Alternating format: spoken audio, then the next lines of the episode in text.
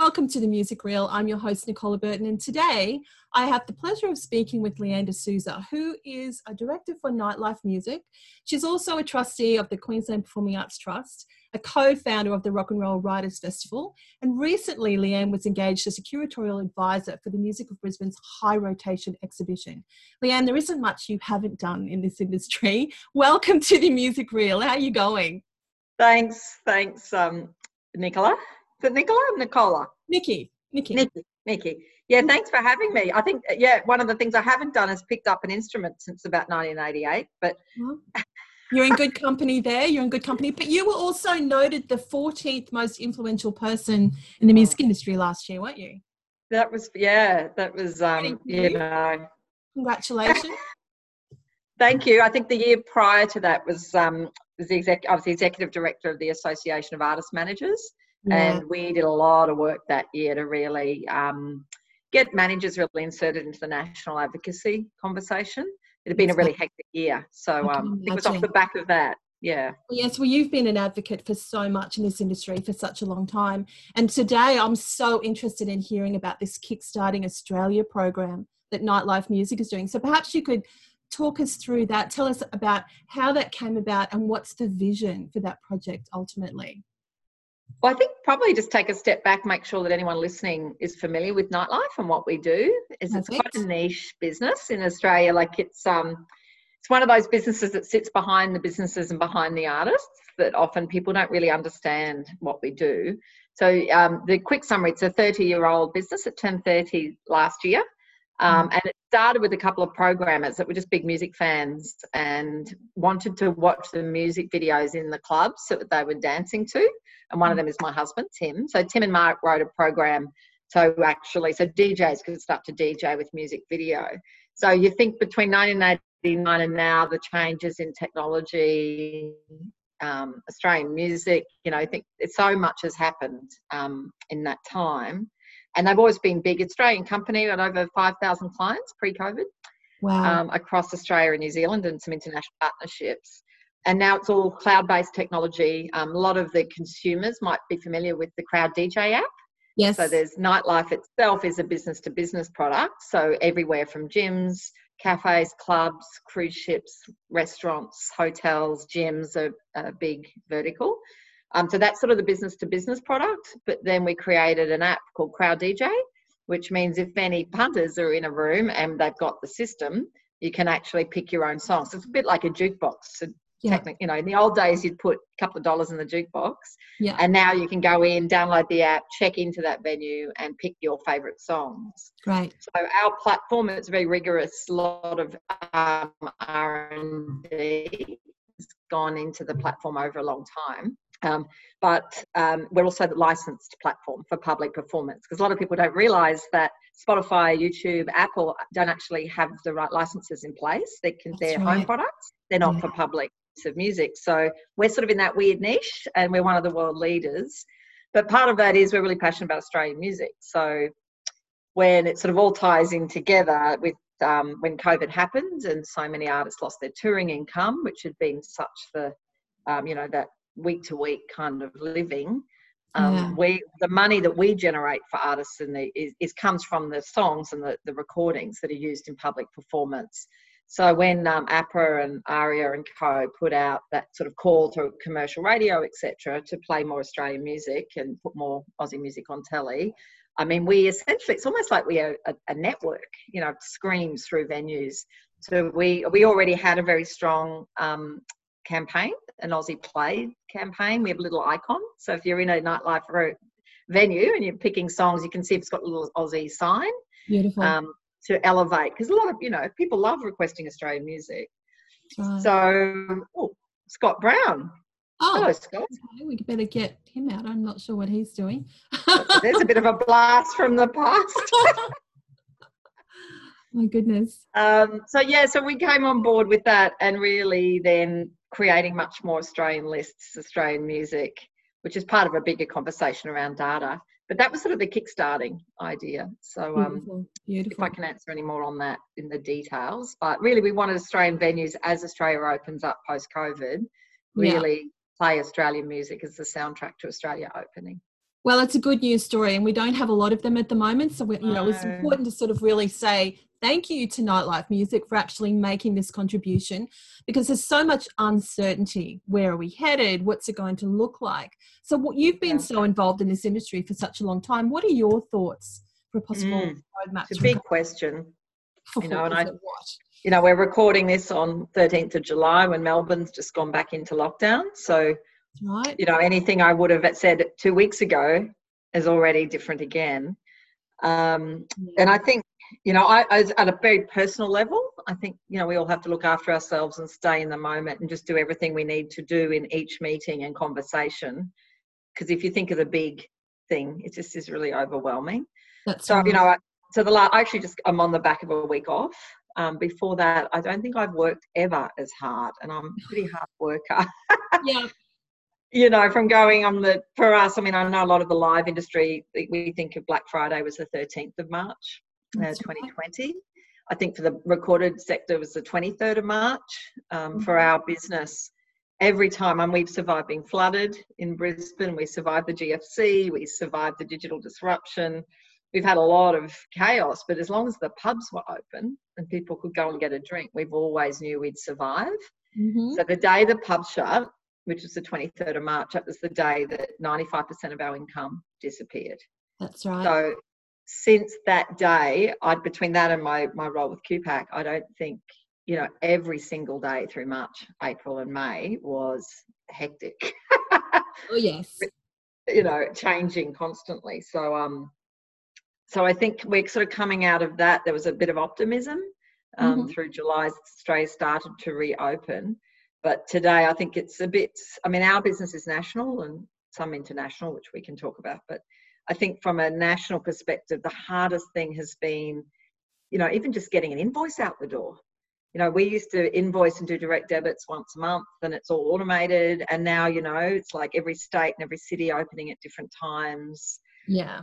So, you know, we just had to pause on all of because we've cut our clients a break. So if they're not open, we're not charging them.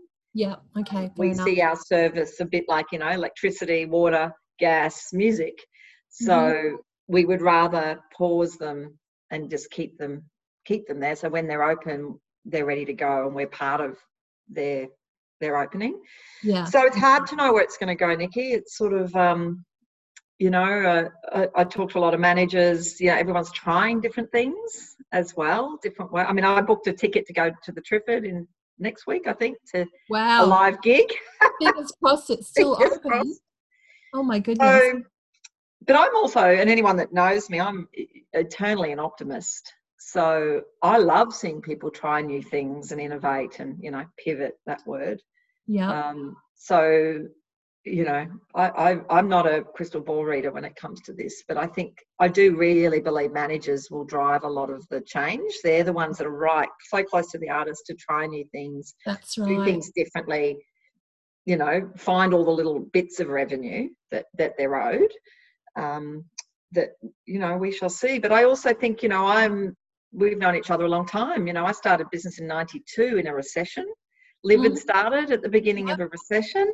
I think sometimes the best ideas and they happen at the worst possible financial times. Yeah. So we we turn 30 next week on the 17th of July. So Congratulations, it's huge. Years, I don't cannot believe we're still here. Um, but we've like you, we've survived through, you know, the lockout laws and all the challenges that you've had with live. Yep. But you know, venues on the whole are very pessimistic. They're very cautious about mm. opening up again they're just watching what's happening in Victoria and they're just like slowly, slowly. And we don't want it to be a race to the bottom. We don't want artist managers to put their artists out at you know rock bottom prices. We've really got to make sure we maintain that standard. So look, it's going to take a while, but as yes. you say, it's how we. I mean, look, we're creative beasts stuff happens to us we we find another way to do it right that's just how our totally. industry survives so if anyone if any industry can survive this and pivot as you say it's mm. absolutely our industry but look i'm interested in your blogs the fair play um, articles have intrigued me because um, because well done if you've read them all they're quite dense that's my thing i'm i it's all about data because. I guess what we're all realizing, oh my goodness, we've got okay, sorry about this. We've got um trying to come into our thing. Zoom drop in, Zoom bombing. Come in. Um, I think it's quite clear that the, the data flows in this industry are not getting to the government. They really don't understand the whole, I guess, a holistic perspective of our industry. Um, so perhaps you could talk to me a little bit about. I know this is your pet project. I love your writing, and I'm really enjoying the Fair Play. You're about to release number three soon. Yes, i am now on like draft 16. Okay, I like that. Yeah, so perhaps uh, talk, just tell us a little bit about it because I think it's, yeah. it's important for artists and, and music workforce to understand underneath all of this, the data tells the story and the data drives the decisions of so much in this industry. It's like, you know, the iceberg 90%, no one sees it. So mm. tell us all about well, this. Probably just again step back on two two sides. I mean, I stepped out of frontline artist management five years ago. Um, before that, I'd been managing artists and booking whatever, but really at the cold face of working closely with the individual artists it's about 96, so, you know, 20 years. Um, and even then, I think back data. I mean, as a manager, it gives you so much intelligence, you know, and data can be every, anything from how many people came to the show to how many CDs you sold, all that sort of quantitative stuff, but also then the qualitative of how much, you know, quality reviews and all of that. So I was always really interested in the, the nuances of that, of how it would inform decision making um, even at that point. And I think now, like even five years ago, we didn't have the Spotify artist dashboard. Oh. Five years, I, I'm working on a project now, and I'm like, oh my goodness, this is so exciting. I would have loved that five years ago, mm-hmm. but it wasn't a um, commonly used. Um, so there's sort of always been that behind me. And so I've known sort of deeply the nuances of the revenue streams for the artist. So yeah. there was that over the last five years, I've almost completed my first undergrad uni degree um, at UQ. So I'm doing a Bachelor of Arts, majoring in Aboriginal Torres Strait Islander Studies, a minor in gender, and a minor in digital media cultures. Wow. So okay. this semester, my COVID semester, everything kind of um, came together. So I got the opportunity in, in one of my subjects, where it's all about platformization of the media.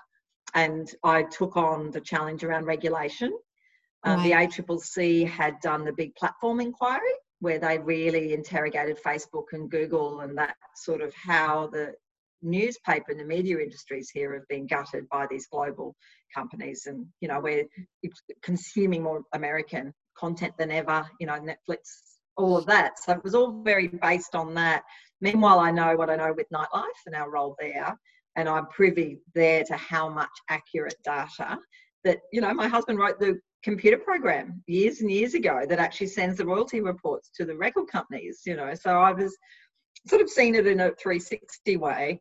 And then parallel to all of this which i think is one of the you know um, in the music industry we've got a couple of big players which are the ppca ppca and APRA yes. which a lot of artists and labels see them very much as sort of peak bodies or industry associations but actually their core business is a bank, they're a collection society yeah. to clear money. Money comes in, money goes out. Um, but there's all these other things and services, and some of them are wonderful programs that they do. But the core of how those organizations were set up was pre digital. So, all of the, if you read the constitutions and the way that they distribute royalties to their members, it's all so complex and based on distribution pools and sample data and this and that. And so sort of all roads led to so and also the last year I've been very involved with some submissions to the ACCC about the market behaviour of these collection societies, particularly APRA, and making it fair. It has to be fair for the artists mm-hmm. and the venues and the licensees I mean, this is a two way relationship. No one's saying they want to use music for free, they want to pay for the music, but they want to think the money is going back to the right artists. But in reality, it hasn't been. It's very That's right. complex. That's right. So I've sort of all of this, and it's interesting we talk today because I've just been reading, because it's so exciting, um, the ACCC's determination into APRA. So giving them. Oh it dropped today. Wow. So, oh, I know. Oh. So, you know, nothing like exciting like a 125 page document. Um, but it seems that on first glance, we've had some real breakthroughs. They're going to have to be transparent to the venues and the licensees about how they calculate their money, Mm. and they have to be fair and use the data to get money paid back to artists. Great. So, and I don't think if anyone from APRA ever watches this, I'm not saying that the money hasn't gone back to artists. It just hasn't been getting back into the pockets of the right artists, particularly in our area, which is public performance. So, yes. in answer to your getting, you know, sort of all of that because in the last, in the 2019 financial year, so not just finished the previous one, there was 150 million dollars collected in Australia of a combination. It's across PPCA and APRA, so through One Music. And that's for when music is used in public. So it's not radio, it's not broadcast, it's not Facebook and Google. That's just the money from venues, so your cafes, restaurants, pubs, Right. the little live performance returns. You know, artists put that in. That's a very small slice of that $150 million.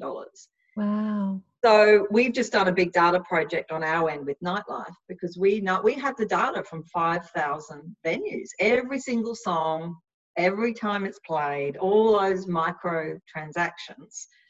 And we know the big pool of, you know, it's about 140,000 premises licensed across Australia. So, you know, the money's not getting back to the Australian artists that have played in those Right. venues.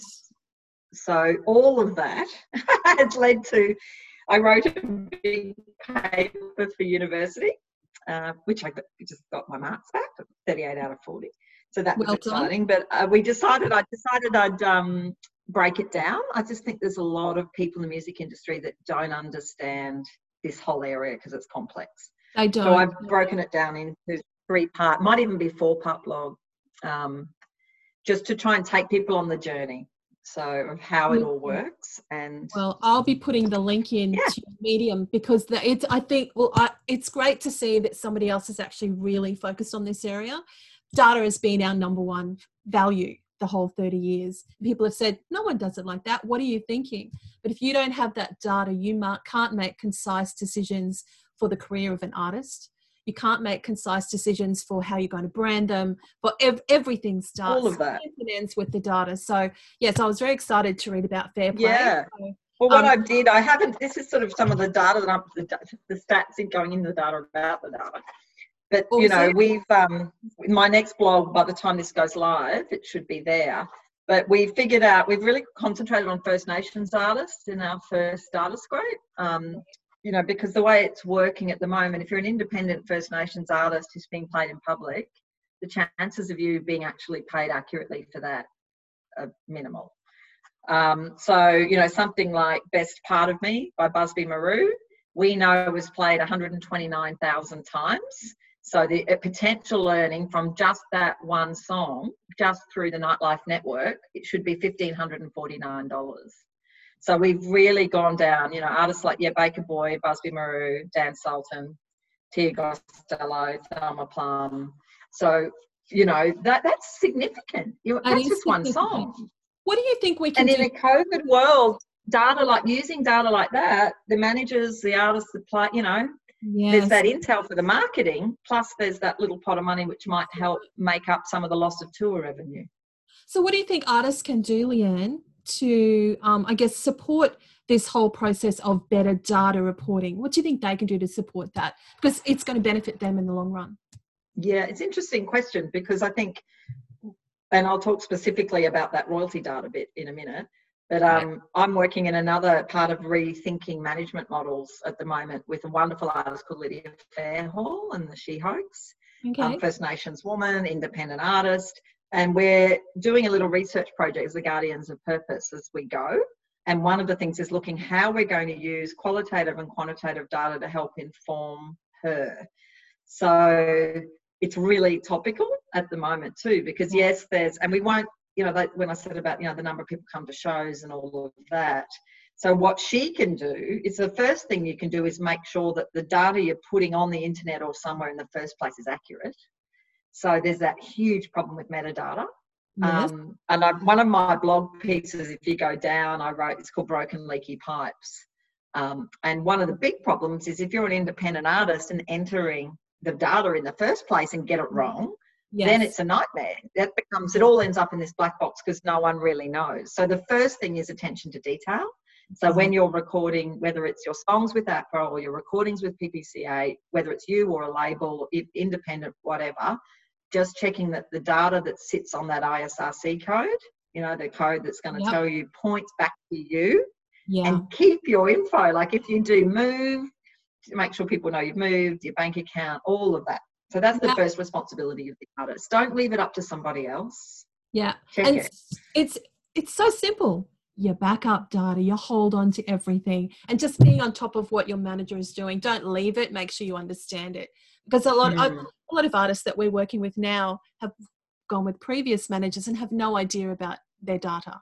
Oh, I just mm. left that to someone else and they've missed out on so much. I myself as an artist didn't keep anything.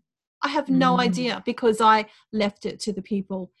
Of course, as you get older and you go through the industry, you learn more from your mistakes. So this is really great for artists to hear, Leanne. Really great. Yeah, stuff. I think that's really important. And the other thing, you know, I know, and the thing is, and as an artist, you've got to remember, and I think they forget, they think, oh, I've registered it, it'll just come through eventually, you know. The thing is, it's not in the interests of these big global companies, you know, yeah. whether they they are collection societies or they're distributors or whatever to chase you to make sure it's accurate. So, mm-hmm. I mean, some of these companies still send checks, you know, oh so they're, they're counting on the fact PPCA is still sending checks. No. So if you're an independent, yes. So if you if you know if you get a check for 20 bucks it's now more of a pain than ever to go and bank that check that's right so they're probably counting on the fact that most a lot of those checks aren't banked right you know? So it's up to the artist then, if you're a member of the PPCA, start hassling them. Say you want to be paid by direct debit. Yeah. You know, when you register your songs with APRA, be curious about those royalty statements. Mm-hmm. They look like, you know, what do the codes mean? Where, what does distribution pool mean? Yeah. Ask the you questions, know? set some Outlook calendars so that you know when when that time has come and just start, just keep yourself organized to track it. Yeah. Yeah. yeah it has been curious about the money trail, you know, and I think now, I mean, I'd encourage any any of your readers and listeners to um, read the Broken Leaky Pipes because I went to Singapore and just listened all about where the data, and it is frightening. It is frightening how much money is just floating around, lost. And if the artists themselves took a little bit of sort of self accountability and responsibility yes. to ask that questions, yes. those organisations, you know, should oh do exist for the artists. So you've got a right to ask and to make sure you get what you're owed.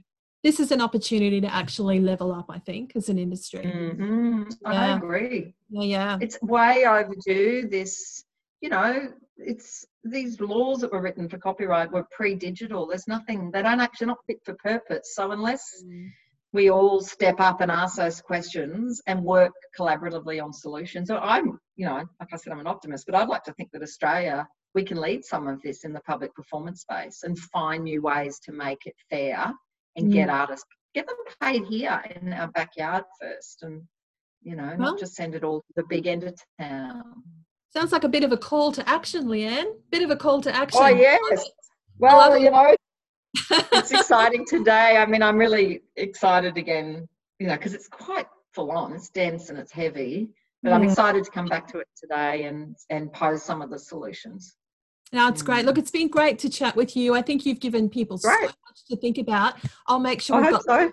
your well, look, it's so much work that you've done. I think it's great for people to actually start digging deep while they've got the time, the time to do that, and really reap the the benefits of your hard research, especially with those fair play articles. So I'll make sure that everyone has the links to everything, and Thank make you. sure you check out the whole kickstarting Australia thing with Nightlife. Because I was going to say, any of your artists too, make sure you send us your music. Yes. You know, like the labels do, but treat us like a la- like a radio station or a TV station so your new releases, your press releases, the music team, and if it's a good track, we'll put it on. Um, Perfect. And get it out there. Why wouldn't you do that, guys? So, Leanne, it's been a pleasure to speak to you. Best of luck with everything. It's wonderful to hear all about what you're doing. Thank you so much. Thank much. You. Take it easy. Cheers.